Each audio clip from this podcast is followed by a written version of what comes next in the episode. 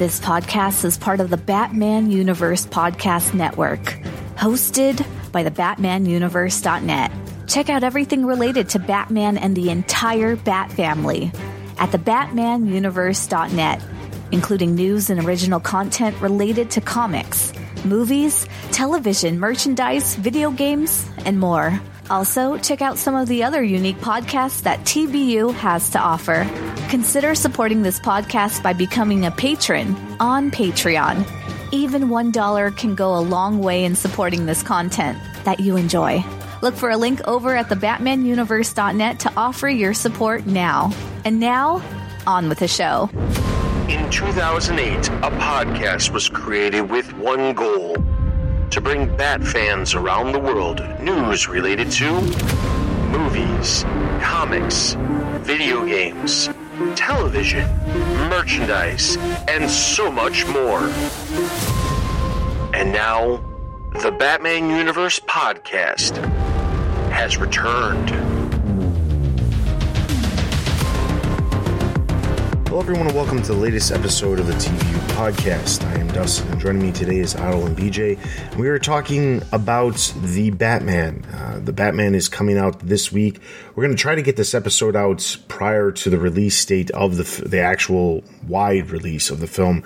Um, hopefully, to try to get you guys some in, in, uh, insight as to some of the things that you may not know about going into the film. But today, we are specifically talking about a prequel novel is releasing uh, has released. It's called before the batman an original movie novel. And it is the, the synopsis reads warner brothers the batman releases in theaters march 4th 2022 bringing with it all the adventure and action of one of the most popular superheroes in the world. We all know that billionaire bruce wayne is secretly gotham city's vigilante detective and protector the batman. But what road led him here him there? Find out in Before the Batman, an original movie novel which includes an exciting original story of Bruce Wayne's early adventures on his way to becoming the Batman. This novel features an eight page full color insert and pull out poster. Uh, it's priced at $9.99. Uh, we have a link in the description for you guys to check out if you want to purchase it. Uh, interestingly enough, uh, the hardcover version of it is already sold out online uh, on Amazon. Uh, if you are looking to pick it up, uh, the best option is uh, a digital version for the Kindle. Um, there's also an audio book of the book as well, uh, available for free if you use Audible. Um, but the hardcover is currently out of stock. So, that, needless to say, if you're looking for this book, it's not going to be something easy to track down uh, prior to the film's release. But we have it and uh, we are going to talk all about some of the major reveals that had come in the book. Because uh, to set this up, two weeks ago we were talking about some different ideas to do for the podcast, and Otto presented just a couple of like little excerpts of information that he read in just the first few pages of the book, and immediately there was more information than I had seen in some of the synopses that Warner Brothers has officially released for the film itself. So we wanted to kind of cover those because obviously, and yes, I will say going into this, we are treading on spoiler territory because if you are trying to go into the film with very little knowledge whatsoever, um, it's going to make this isn't going to be the podcast for you because we're going to be telling you certain things. However, we're not ruining anything in the movie because all of these things that happen in the book are taking place before the movie actually begins. So that's important to note. Um, I also will preface this with I have already seen the movie. I went to a press screening of the film and I've seen it. And while I know certain, I, I've seen the film and I know everything about the film, I'm not going to reveal any spoilers that are going to ruin anything for the film either either knowing what I know and, and what we're going to be talking about here. So, um, but I will kind of try to connect certain things that make sense and certain things that are a little bit more incitive on uh, whether or not the book reveals more information than the actual movie itself, because there are certain things that I knew that were in the book going into the movie that really were never really referred to. Then that's the stuff we're going to kind of talk about and kind of build because it, it, it this book is a is a way for the movie universe to kind of expand and to get more knowledge that the movie, even with its three hour runtime, doesn't have the ability to do. So I'm going to pass the reins off to Otto, who read the book and uh, is going to bring us through these awesome facts going into the Batman. All right. So uh, first thing, uh, this is the official prequel novel from my understanding of it. But I should I haven't seen the movie myself. I think Dustin's the only one here who has seen the film. Um, I, I, would mention uh, I remember reading the uh, BVS tie-in, the prequels before that movie came out. And uh, after seeing the movie, the prequel comics had nothing to do with the film. Uh, there was a, a Supergirl tie-in there as well. So while this information is you know, supposedly or you know, purposefully from that that universe from the film universe, it doesn't necessarily mean that it will be um, exactly what it is in the film, uh, and it, it could be. So it doesn't necessarily mean that it's from the films. I should say. Um, the other thing too is this is a really short uh, novel. I would even call it a novella. It took me like two hours to finish reading the whole thing. So if you're interested, you can just breeze through it in like a couple lunch breaks or an afternoon or whatever. Um, and it's not like outstanding literature, and that's no no shade to to the writer. Uh, the purpose of these is generally to generate interest and hype for the movie, and, and you know give fans a little bit more uh, information. Um, and so to start off with, I mean, there was a lot of information just in the first few pages. Um, we learned that um, the Waynes had uh, moved out of Wayne Manor when Bruce was six years old. Uh, they move into you know an apartment in Wayne Tower, and then the the manor itself actually becomes an orphanage. And we also learn that uh, Thomas Wayne is running for mayor. He has a mayoral campaign. In fact, one of the first one of the first sequences scenes in the novel is a young Bruce Wayne going back to his old house, the old manor, which is now an orphanage and Thomas Wayne is doing a little press event to, I think, announce his candidacy. And uh, it's here we we first encounter um, the young Edward Nashton, I believe it's his name in the the movie universe, uh, who is uh, one of the kids at the the orphanage. Um, so, what do you all think about you know just some of the I guess changes to the to the Wayne family origin. Even you know these are slight changes. Uh, I don't I don't think Thomas Wayne has ever been a politician uh, in any previous uh, Batman uh, film iteration. So what do you all think about that? I think it's something different. I know recently they have Thomas Wayne be more of a politician, and then like him being murdered is like uh, kind of like someone put a hit out on him, which which is interesting. I guess kind of takes away the randomness of it. Um, we've always known it growing up as Batman fans. Mind, I like the Wayne Tower aspect because it's closer to the city, and I know for a while and lived at Wayne Tower. I think that's pretty interesting. Yeah, I didn't know. I'd like the um, the idea of Wayne Manor becoming the orphanage because I think that happens at the end of Dark Knight Rises, if I remember. I like that idea. Yeah. So connections to the movie. I, I can say that going into the film, knowing just what we've known from the trailers, there's not a lot of information here that we would have known otherwise. Um, a lot of this stuff is actually revealed throughout the film, but not in the larger chunks. There, it's it's smaller chunks here or there. You find out that Thomas Wayne ran for mayor early on, and then later on in the film, you find out Edward Nashton's connection to the orphanage and things like that. So there's there's not a whole lot of this isn't like super revealing because it's not. I should say it's super revealing in the sense of it's it's different than what we're, we're what the common uh, the common accepted origin of the the Waynes is. I, I for as far as Wayne Manor being donated, I think that's that's different and extremely unique because that means you're never going to see the Batcave at the bottom of Wayne Manor, at least within the sense of Bruce Wayne living in Wayne Manor. Um, within the Matt Reeves universe is what you would assume.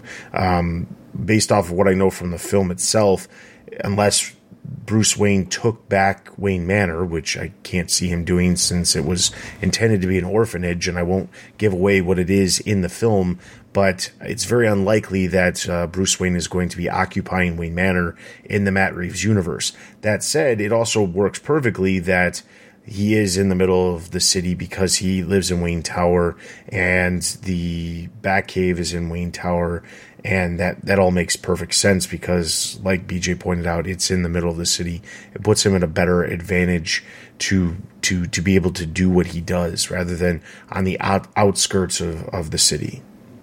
Yeah, and, and you know, on the topic of Wayne Tower and, and the Batcave, um, this novel, uh, pretty early on, so we, we, fast forward after that initial scene to Bruce Wayne as a teenager, and very early on, he has this um, secret man cave in the bottom of Wayne Tower that's connected to uh, this old train uh, tunnel system uh, down there. And he he goes down there. He's set up like a, like a, a gym workout area and uh, an area where he works on a car. Uh, so this version of Bruce Wayne in, in, the novel is from a very young age, very interested in, uh, you know, learning chemistry experiments, uh, working and tinkering, modifying this uh, old muscle car that he has.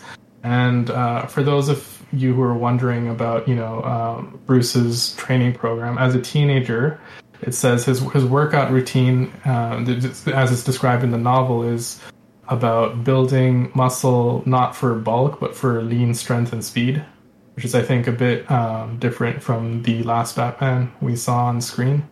This one, this Batman seems he's going to be a little more sleeker.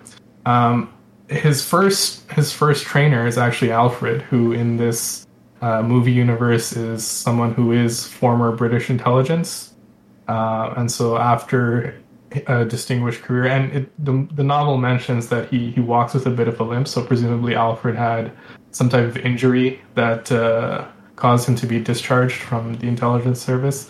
But in any case, Alfred is his his trainer early on, um, and it seems this Alfred is going to be a little bit more than someone who simply brings him food or tea. Uh, this Alfred's going to be more hands on, more involved with uh, with his uh, with his uh, technology and with his uh, training. Uh, so, what do you all think about Alfred's increased role, I should say, in the film? Felt like um, that this Bruce Wayne wasn't really as like driven and obsessed about like his parents' murder like we're used to. It felt like him learning fighting like like from Alfred, like you said, like where he learned to fight from Alfred. He didn't travel across the uh, the world learning different fighting techniques and like picked up like and learning how to be a detective like almost as like hobbies. Really get the sense in this uh, book at least that he was driven by his parents' murder to become this this peak human physical man that can take out anyone at a, at a time. It felt like everything was kind of just he was just going along just to get along. Yeah. I agree. It is very similar. So the connections for the film, it's never actually revealed that uh, Alfred was part of the uh, intelligence agency. Um, he does walk with the limp still, and but he is definitely more so than just somebody who keeps the manor or keeps the tower. You know, uh, uh keeps the does the up upkeep on the tower on Wayne Tower he in the film is presented as someone who is trying to get Bruce involved with a lot of the other aspects that are outside of just him being Batman. Um, he mentions that there's an accountant coming from Wayne Enterprises to talk to him, and he needs to be up there, but Bruce never actually makes an appearance. Alfred manages the books for Wayne Enterprises because Bruce isn't taking care of that stuff. Um, there is a brief mention of uh, Alfred saying that they're having an argument or a little bit of an argument early on in the film about how um, Bruce. Uh, there was something about something that came up about his father, but they really weren't talking about it. And Bruce, uh, Alfred said, "You know, I was never really your father." Or or or, or he said, I, I I'm not your father, and Bruce is like, I know you're not my father. And then he's like, listen, you always needed something more than what I could give you. You didn't have a father. I could train you to fight, but I couldn't be the father that you needed. So it is a very different version of, of Alfred than we typically see because normally we, especially not so much the Jeremy Irons Irons one because we didn't see a lot of that, but going back to like the Chris Nolan trilogy, Michael Caine was always like he was that father figure for Bruce Wayne growing up, and he loved him as a son. This Alfred in this universe, it's not that they don't have a connection, but it's not the same connection you expect a father and son to have. It's almost like they're you know an uncle and a son kind of situation where the uncle steps in to to do what's needed because he was the fa- you know he was the father's brother or something like that but not necessarily something where it's like he's doing what's he, what he believes is the right thing to do but not necessarily the thing that's required of him to do as we saw in the Nolan trilogy when Alfred takes takes uh, Bruce basically as his ward because there's no one else to to take care of Bruce yeah, and, and it's exactly like like that in the novel as well. Um, in the beginning, Alfred's handling all the affairs for the sort of the Wayne estate.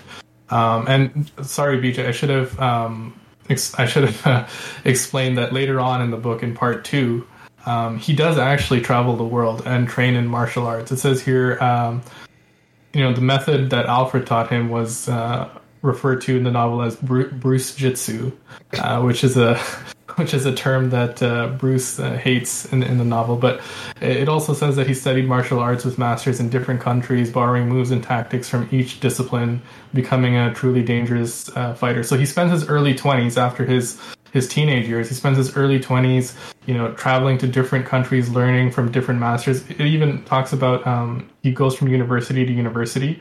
Sometimes, um, so he, he's really changing his major everywhere he goes chemistry, physics, biology and he's always picking new fields and sometimes he picks specific uh, colleges or universities based on a specific expert who's a professor there just because he wants to, to learn from them. So i thought that was a really good uh, way to sort of design his origins because in his teenage years he is sort of that self-starter he's learning things basically kind of like off youtube or whatever and just trying them on his own in, in his like little man cave but then you know he when he gets a little older he's an adult he starts to put his fortune towards you know um, really learning from actual experts in all these different fields. Um, which just to go back to his uh, his teenage years for a second. Um, one thing that really stood out to me in this book is uh, as a teenager, he's really something of a thrill seeker, uh, specifically with uh, racing cars. So he, he has a great passion for this muscle car that he's constantly working on and tinkering with, and he tries to go and uh, join uh, this professional racetrack circuit. And they obviously say no to him because he's Bruce Wayne, and uh, they can't afford the insurance if he crashes.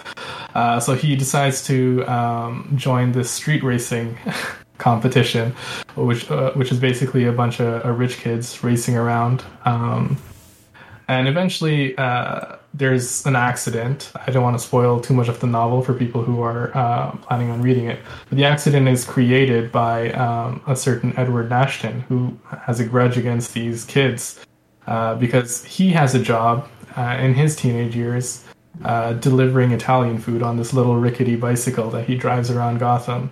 And one of the racers almost, you know, knocked him over one day, and then he he decides to push back, and that's something that's really you know sort of consistent in the novel, where Edward is um, constantly feeling like he's being bullied or belittled in some way, even if that's not entirely accurate. Uh, but just to go back to Bruce's personality, um, what do you think it sort of says about him, and and do you think that that kind of recklessness stays with him uh, in the future when he's uh, Batman? Far as the um, the street race and stuff, like that was a, such a large part of the book. I felt like it was like a Fast and Furious uh, prequel novel. I was waiting for Toretto to come in and start talking about family and things like that. And but I had to, but it makes sense that Bruce is kind of like he wants to move past what happened to him as a child, so he's just gonna kind of find thing to distract him. So I that made sense with um, him with the muscle car and to. Uh, race his cars and join the illegal street races. And at one point, gets pulled over. Cops let him go because he is Bruce Wayne. They recognize him, and he just said he like he hates that. He hates being recognized as Bruce Wayne. He hates that he can like get away with anything in the city. So I found that pretty cool. Yeah, I I will say the street racing thing does not translate to the film at all. I mean, obviously there is a chase sequence. It's a really cool chase sequence.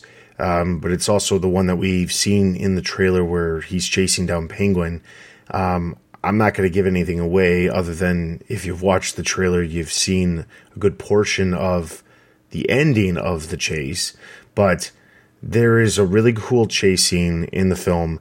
Um, but outside of that, there's not a lot of like him using he, he, honestly in the very beginning he's not even using the batmobile. He's using a motorcycle for the, a good portion. It's not until later in the film when it makes sense to use the uh, use the batmobile that he actually uses it. So that part doesn't necessarily translate. I, do want to go back to uh, the thing you were you you were talking about with the batcave though because the I, I don't remember I don't think you, I can't remember if you mentioned it here or whether or not you typed this out before, but the idea of the Batcave is like, is obviously the same place that he's got his little man cave that he's got as a teenager, but the Batcave is a subway station. Uh, talk about that because I, I think it, you said it was that that was the reveal was in the book.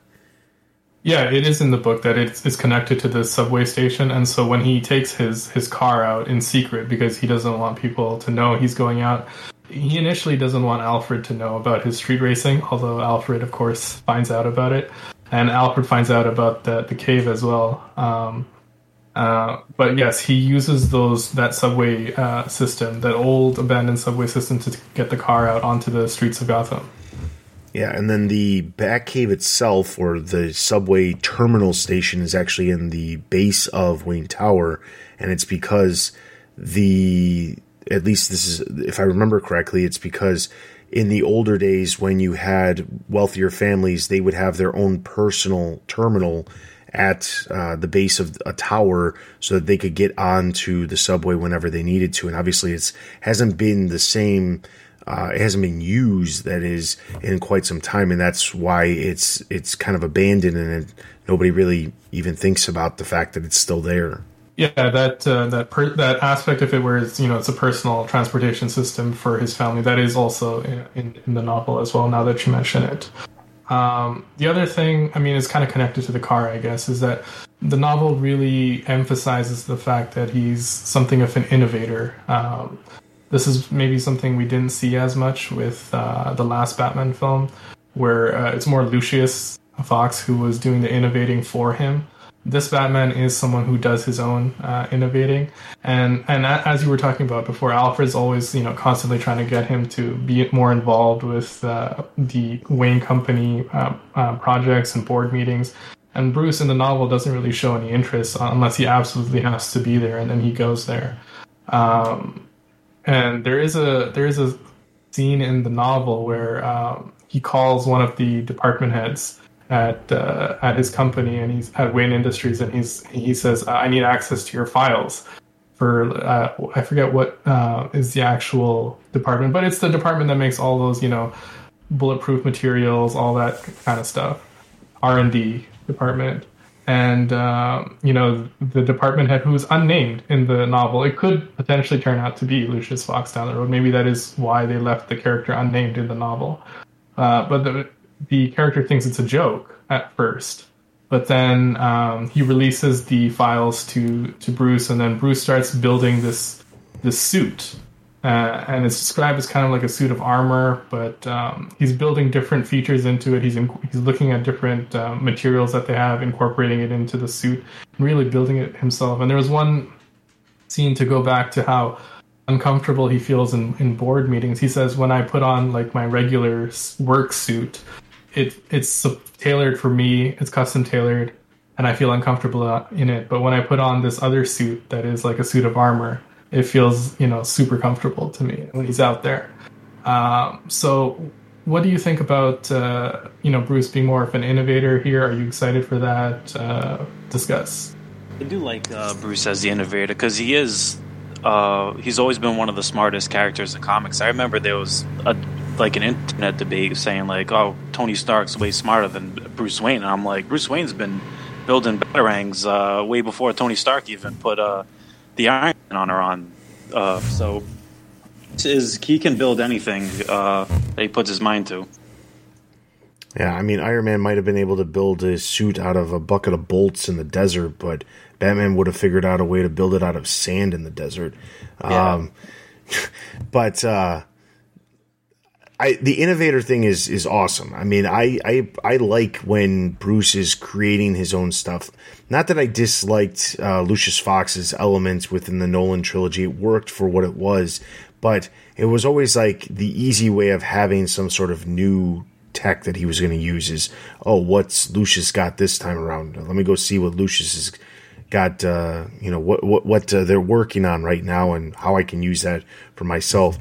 And that's not to say you can't have that. I, I, I hope that down the line, maybe they do incorporate more of the Wayne Enterprises stuff and Lucius is kind of his connection to get involved in that is like he makes friends with Lucius and and uh, they have this connection from like tinkering with stuff or whatever, and then that way he actually gets interested in whatever's going on at Wayne Enterprises because it's a company that could genuinely do good for people, but also there's other people that he could be working alongside.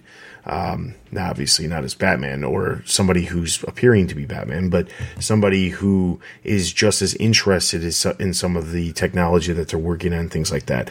So in the film itself, there's a, a, boatload of gadgets that he uses, and even some things that I don't know that you would necessarily classify them as gadgets, but things that he pulls out of his utility belt and he's using. There's a lot of stuff. I want to honestly say there might be more things in this film than any of the at least the recent films of stuff that he's using. I mean, obviously he's got a grapnel gun and he has a batarang.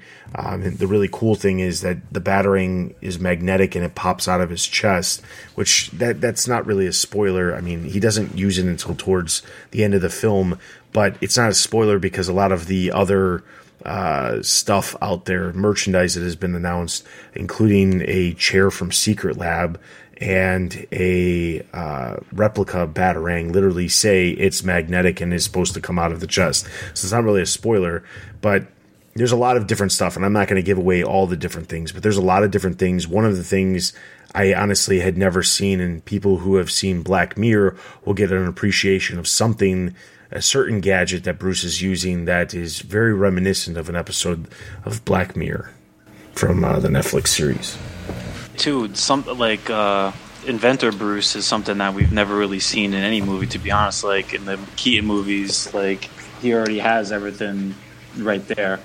So see him like build his batarangs. I know in the Batman Begins, he's like he's creating his little uh, shuriken batarangs. But I do like uh, the element of seeing Bruce uh, create his own uh, weapons and tech. Yeah, and I mean he's constantly learning as well. That's another thing that the novel is really trying to emphasize. Like there's scenes where you know Alfred's coming to him. At, it's like he's at the breakfast table and he's either reading the paper or there's one time where he was reading like uh, an academic forensic article and he's just trying to you know learn more about his you know detective skills and, and add to that. And by the way, just to add quickly onto the uh, the Iron Man making a suit of metal in the desert. As someone who has lived in the desert for a decade, if you make a suit of metal in the desert, you will cook. Uh, it's not the uh, smartest idea. Uh, but be that as it may, um, I guess the last thing to sort of hit on with this with this novel is um, the novel tries to establish some sort of connection uh, between Bruce and Edward, even though it's not a direct connection. They try to it tries to present them as as opposites in a way where Bruce is this student who ach- achieves top marks in all his classes, is you know popular, is famous, etc. Edward is you know bullied in the orphanage at school. They call him Ed Weird. Um, he's you know we typically think of the Riddler as a, as a smart character. The novel says that he finishes at the bottom of all his classes. Uh, he's he's not one of the smart students, quote unquote smart students, but I think from reading the novel, I think he's uh, someone who is intelligent but just doesn't test well, uh, and that he has some you know social awkwardness that perhaps contributes to that.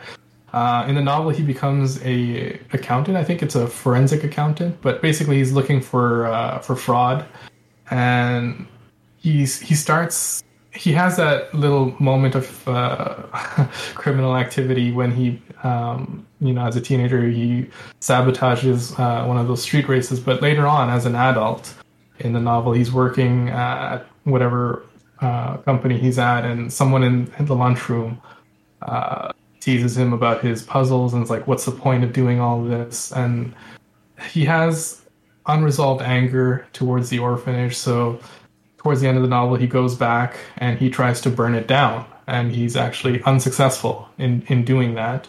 And then you know at the end of the novel, it says it, it will never be an orphanage again, even though he he failed at that. Uh, but I'm hoping that his uh, motivations are are stronger in the movie uh, for doing whatever it is he does. The the trailers and stuff that we got uh, leading up to it really promises more of a, a mystery that's you know geared at uh, corruption, a political narrative, etc. And I think maybe the novel doesn't want to give away some of that, so I think that's maybe why it shies away from that. But what do you think about that sort of the contrast between uh, Bruce and Edward? Young Riddler, I took as more he he is just as smart as Bruce, and which he was finished last in his class or whatever towards the bottom because he really just didn't care because it talked about how he was so good at making puzzles and everything he looked at was a puzzle. Was um, like delivering food. He would look at the names and try to rearrange the letters to make new words. And in his apartment, when he's older, he's got puzzles shoved in every cabinet and under his bed and everywhere, making his own riddles. And that part um, with his coworker was pretty funny. How they were both kind of just right off the jump, they were both kind of just jerks to each other, like asked the guy how he's doing on his puzzle, but they but they just snapped back and forth at each other. So it was kind of funny in that like that's like his villain origin story. Blew up a car when he was a kid, and then some guy in the lunchroom was kind of rude to him, so he wanted to burn down an orphanage. And it's interesting because in the film itself, they talk about the orphanage uh, was burnt down. Um, or had a fire. It didn't necessarily say it was completely burnt down, but there is a point in the film where their orphanage comes up and the they, they say the orphanage was was uh, there was a fire at the orphanage. So but they never actually say that it was uh, Riddler who started the fire or anything like that. So that's kind of interesting information that you wouldn't otherwise have from the film itself. Um, when it comes to the like you know the the mirrored version of the characters with one being on the opposite spectrum of the other one I, you know we see that with a lot of Batman's villains in general. I mean, when it comes to the Joker, that's the one that I think a lot of people always say, like, oh, well, everybody has one bad day. It's whether or not you decide to do something good with it or you decide to do something, in the Joker's case, evil or bad. And Riddler is, you know, he's had, you know, not everything is about whether or not you had good go- growing up. That's not just the only thing that makes you turn into a villain. So sometimes I wish that kind of story would uh, adjust. However, it, the fact that the novel as well as the movie make it very obvious that he's been picked on, he's not exactly the most popular person in the world, it makes sense that he would potentially go down the route of becoming the Riddler because he's trying to become something that he's not, um, or somebody of substance um, as he puts it in the film. Um, he thinks he's doing this because he's trying to make a name for himself. That's why he's he goes to the lengths of doing everything.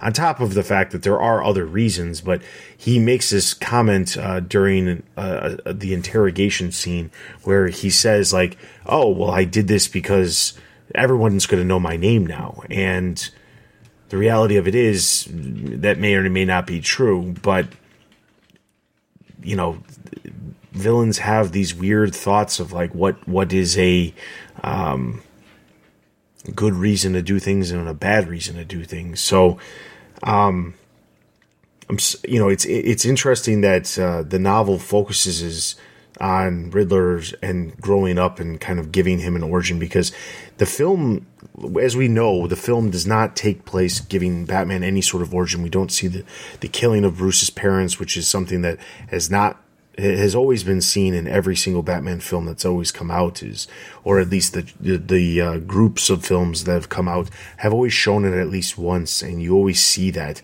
And they specifically did not want to do that in the film.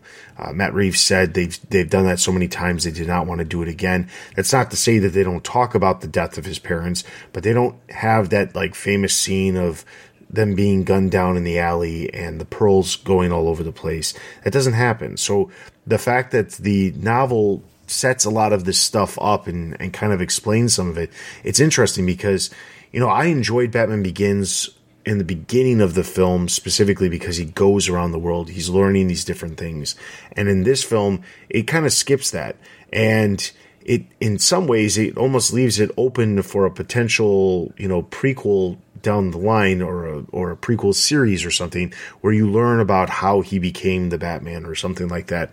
Um, which uh, I'm, of course I'm saying because I've I've hyped the idea of a early years Bruce or a early pre Batman Bruce Wayne series for ages that's not the crap that we got with Gotham. So um, I would love to see something like that, and the fact that it conveniently starts past the origin, past all of that, and things are just kind of already in the thick of it, it makes sense that they could do something like that in the future if they really wanted to.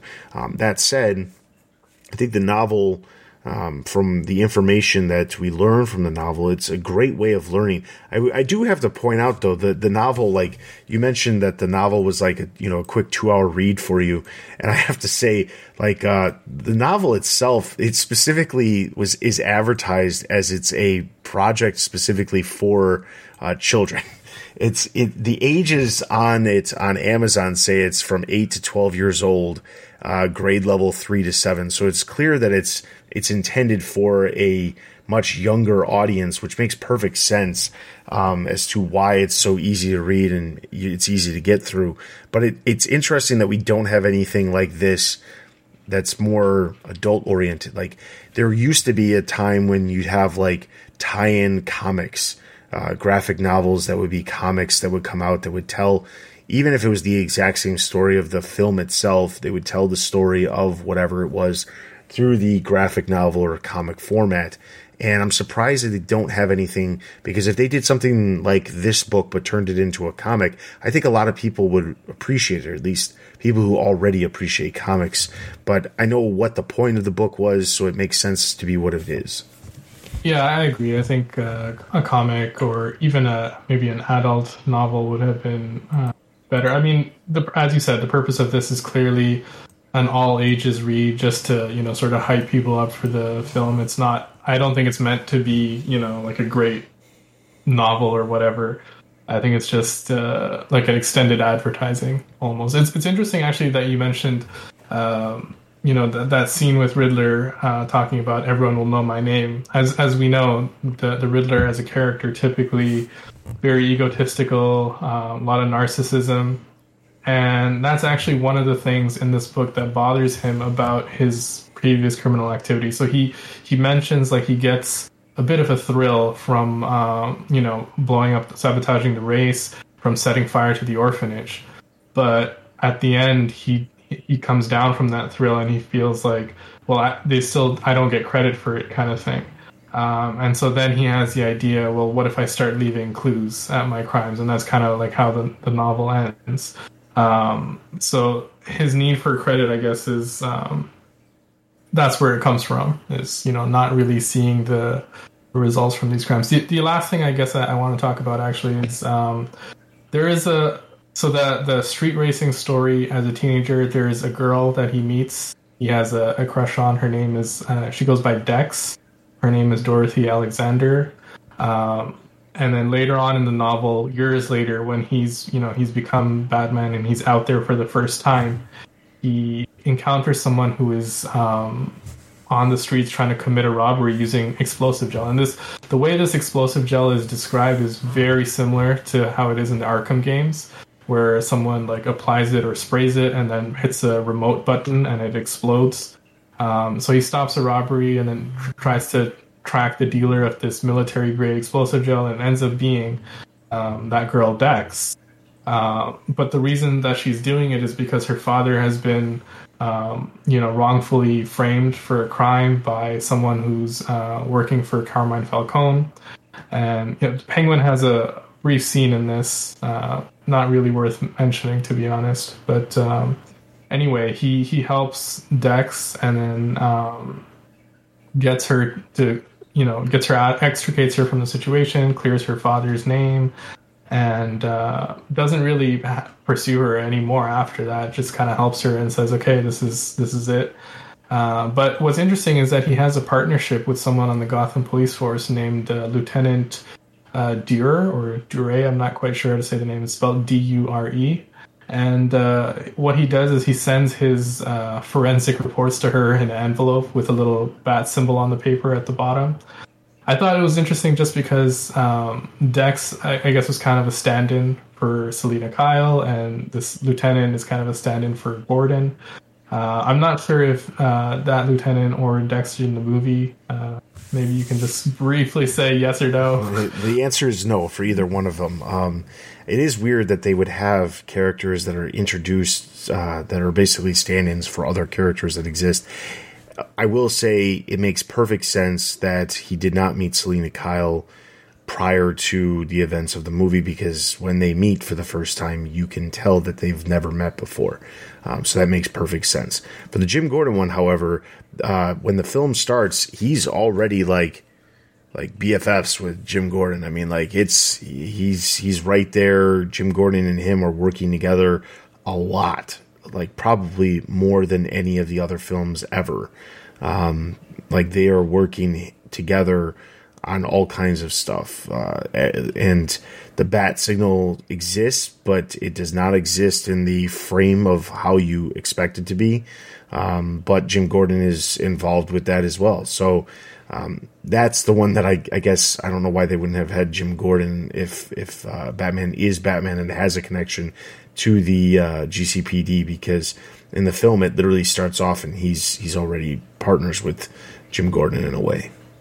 Yeah, I think I saw one review that uh, likened Jim Gordon's role in this movie to Jeffrey Wright's other role as Felix in uh, the Bond films. Okay. Uh, so I, I guess he's he's very much a partner uh, yeah. for Batman in there. Yeah, yeah uh, Josh uh, spoiler-free review. if anybody's looking for a spoiler-free review, over on the site, named basically said that his character is like Robin um, which I thought was amusing because it's very, I, I, it is very much. It almost feels like Robin. Like Jeffrey Wright feels like he's a fanboy of Batman in the sense of like he knows Batman can do things that he can't, but he's not going to stray from the side of the law.